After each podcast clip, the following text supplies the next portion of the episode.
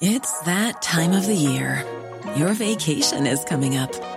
You can already hear the beach waves, feel the warm breeze, relax, and think about work. You really, really want it all to work out while you're away. Monday.com gives you and the team that peace of mind. When all work is on one platform and everyone's in sync, things just flow wherever you are. Tap the banner to go to Monday.com.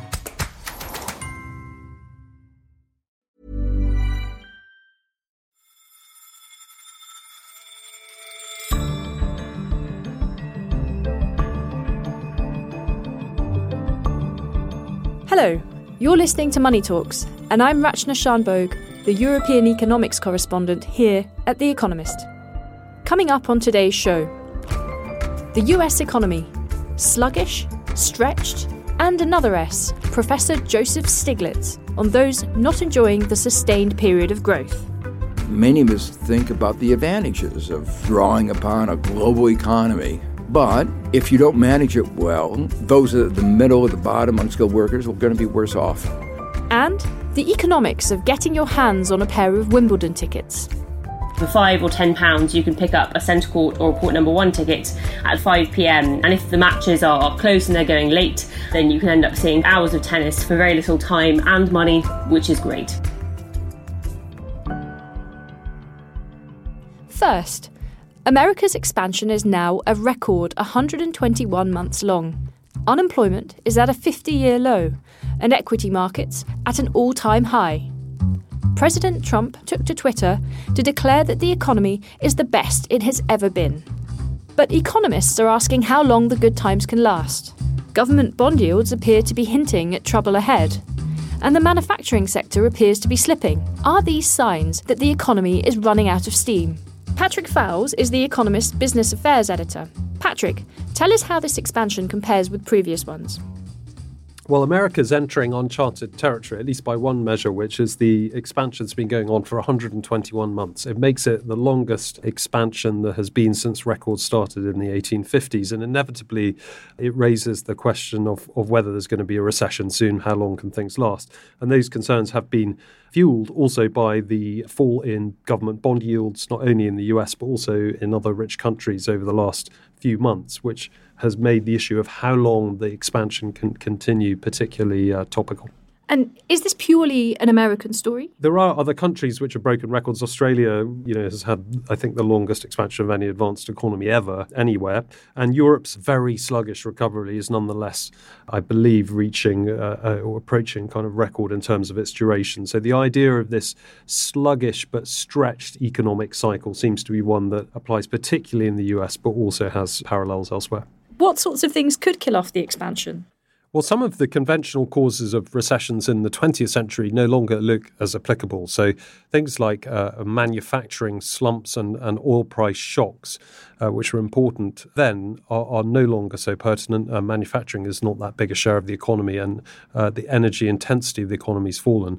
Likewise, the financial triggers of the last recession, a housing debt bubble, and very leveraged banks, those problems have basically been sorted out. And then you have the other cause of, of 20th century recessions, which is central banks suddenly slamming on the brakes to try and control a, a, kind of spiraling wage and price inflation. And again, there's not much evidence of that. Some people even think central banks have got better at their jobs. So all of that points towards new causes. Perhaps there are new kinds of risk out there. And I think the obvious ones are perhaps to do with the interconnected nature of the world and trade, different kinds of financial risks that might lie outside the banks or the mortgage system. And lastly, I think the risks surrounding uh, popular discontent with how the US economy operates um, and whether that filters through into, into dramatic changes in economic policy. So, Patrick, do you think America is heading towards its first recession in a decade? The best measures we have look back historically at, at, correlations with financial markets and indicators in the real economy, and they typically put the odds of a recession at the moment at about 30%.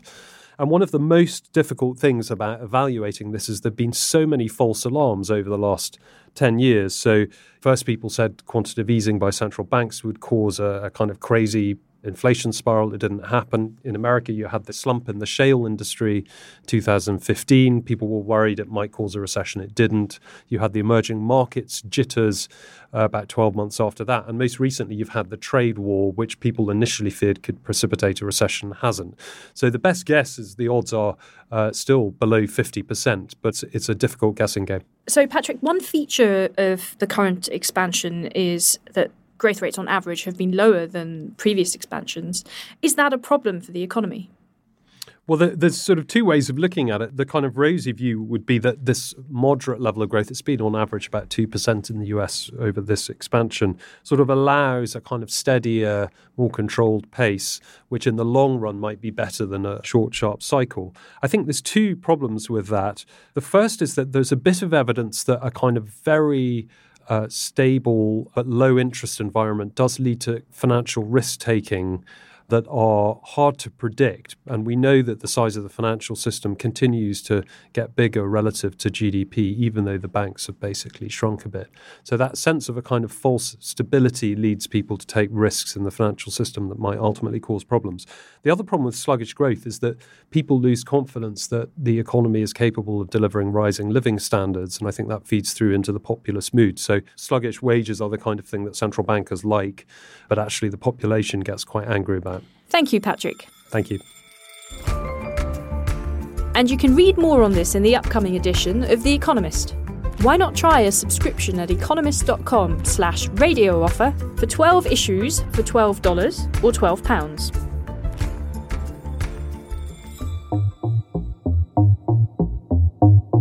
Now, while some economists examine the bigger picture, others are thinking about the impact these expansions and recessions can have on the people living through them. Our economics editor, Henry Curr, spoke to Joseph Stiglitz, a Nobel Prize winning economist and professor at Columbia University, about his book, People, Power and Profits Progressive Capitalism for an Age of Discontent. Henry started by asking Professor Stiglitz why he's so pessimistic about the state of the American economy. When I talk about economic performance, it's not GDP that I really am interested in. It's how does the typical person been doing? And in those terms, the economy's performance has been dismal. The average income of the bottom 90% has virtually stagnated for the last quarter century. Median income of a full time male worker is the same as it was 42 years ago. Life expectancy in the United States has been in decline for the last several years. So, if you want to understand some of the political discontent in the United States, you look at those numbers and you can understand why. I know you're focused on America in the book, but you do say this is a global problem. And in Britain, we've just had some happiness data that shows self reported happiness is actually at the highest since the survey began in the 1970s. So, are you making a long term diagnosis, or do you not really believe that good news story that people are telling about the economy? Certainly, a lot of the kind of data that you describe is a cyclical response to the fact that the 2008 crisis is finally over. And it's still the case that incomes in the United States are below what they were before the crisis.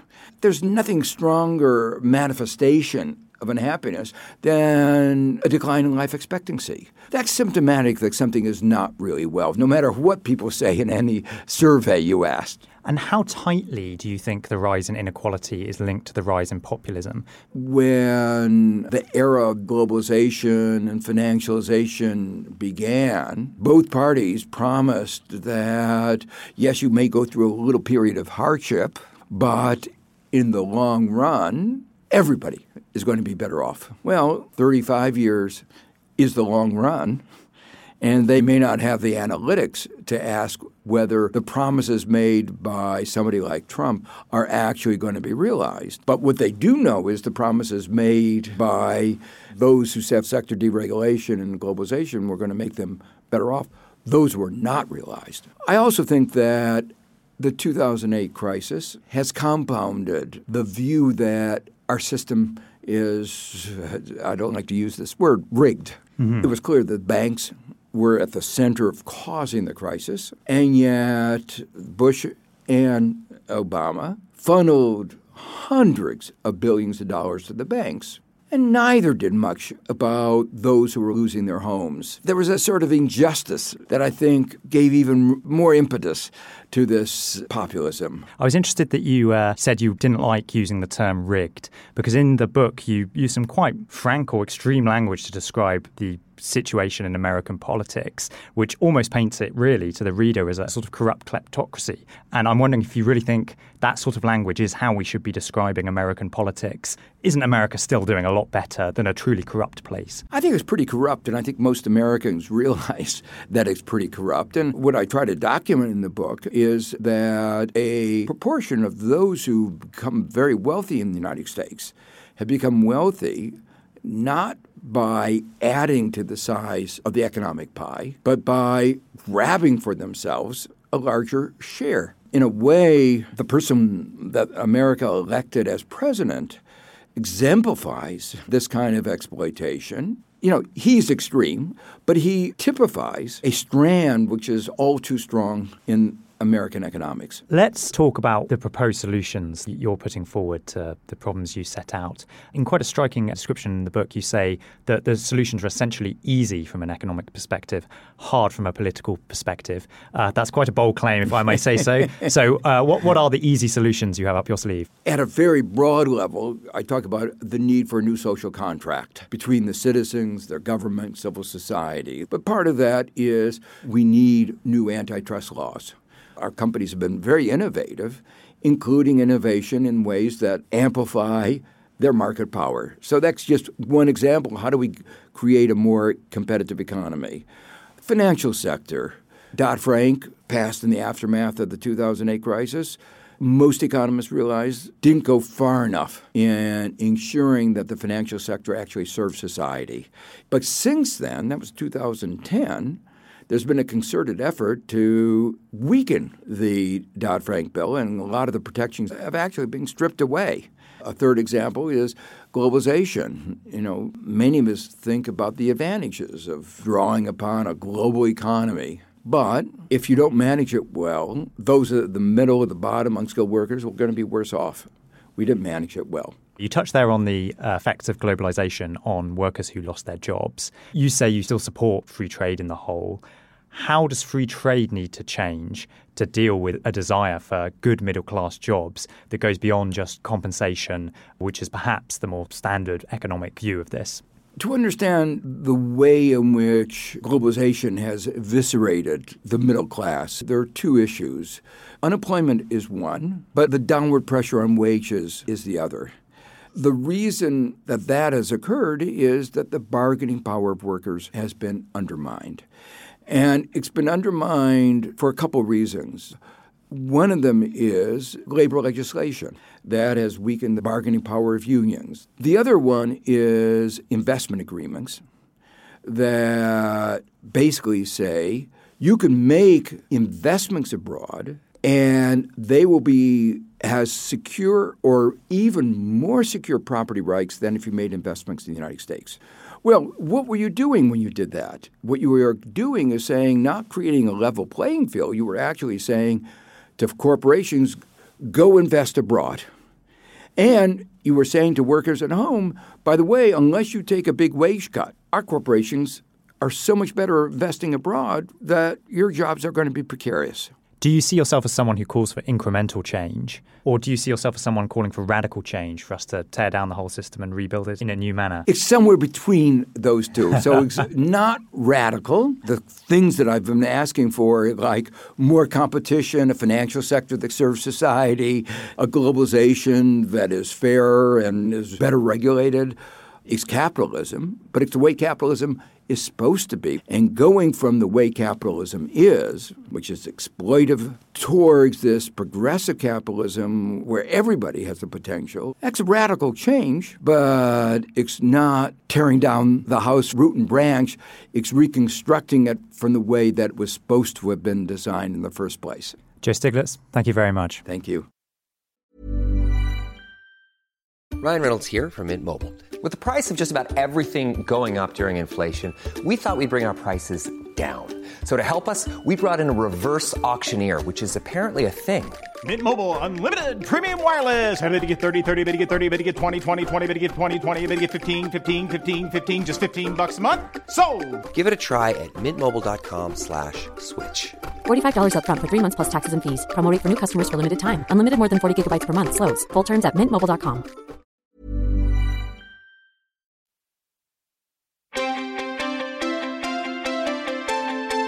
And finally, how can you make sure you find yourself tucking into a bowl of strawberries and cream at Wimbledon's centre court? Well, understanding the economics behind the ticket sales might just improve your chances. The Economist Wall Street correspondent Alice Fulwood is a huge fan of Wimbledon, and she thinks she's worked out the best strategy to get yourself a ticket. Hi, Alice. Hello, Rachana. Tell us how one goes about getting a Wimbledon ticket. So there are three main ways you can get tickets to Wimbledon. One is that you just have to have sort of a lot of money. There is a resale market for some holders of Wimbledon tickets, and they can sell a pair of tickets that they have rights to for five years. They're called debenture holders, but those tend to be very, very expensive. They sort of run into the thousands of pounds, so they aren't really an option for most people.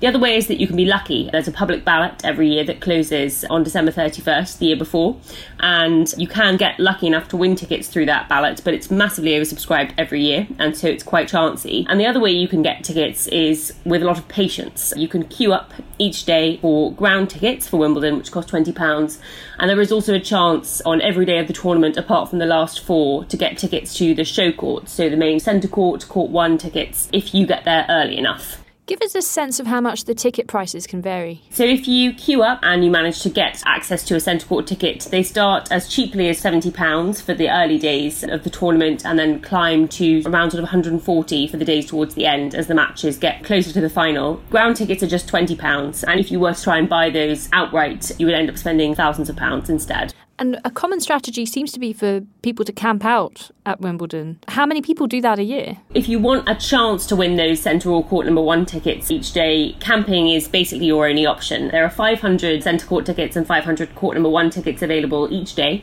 apart from the last four.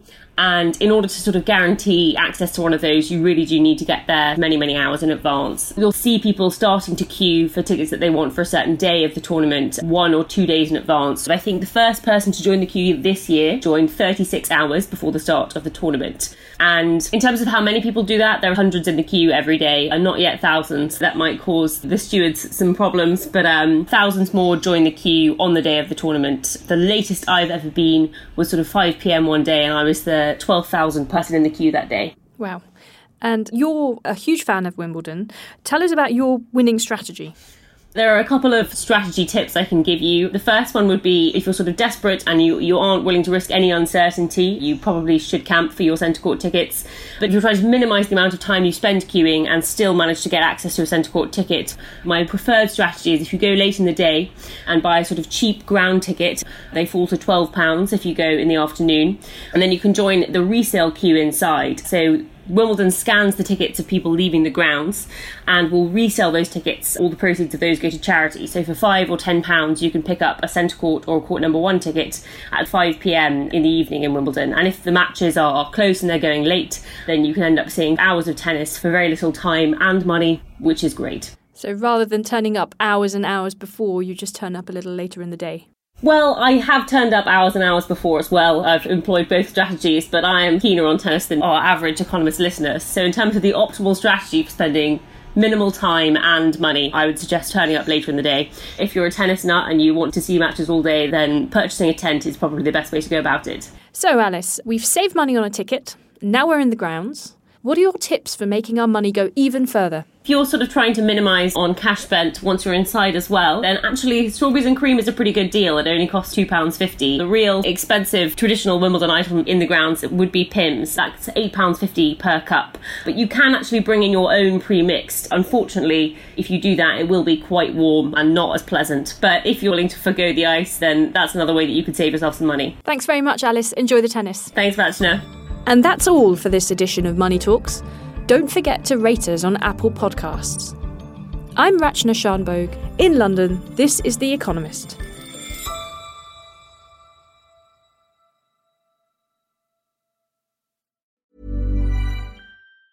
Planning for your next trip? Elevate your travel style with Quince. Quince has all the jet setting essentials you'll want for your next getaway, like European linen, premium luggage options, buttery soft Italian leather bags, and so much more. And it's all priced at 50 to 80% less than similar brands. Plus, Quince only works with factories that use safe and ethical manufacturing practices. Pack your bags with high-quality essentials you'll be wearing for vacations to come with Quince. Go to quince.com slash trip for free shipping and 365-day returns.